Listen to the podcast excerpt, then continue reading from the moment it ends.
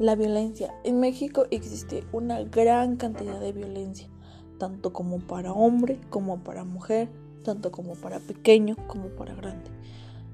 Pero es más si una mujer, como es el maltrato de pareja, el acoso o un homicidio, llamado como feminicidio actualmente. La sociedad lo define que es causa que porque la mujer lo provoca o lo gana. Esa es una mentira y una gran ignorancia. Uno como mujer tiene que saber en dónde y con quién. Nosotros como sociedad debemos de dejar que la gente diga y haga lo que quiera, que se vista, como se vista, con quien esté o con quien no esté, cómo se arregle o como esté. Se tiene que respetar las diferentes, así diferentes puntos.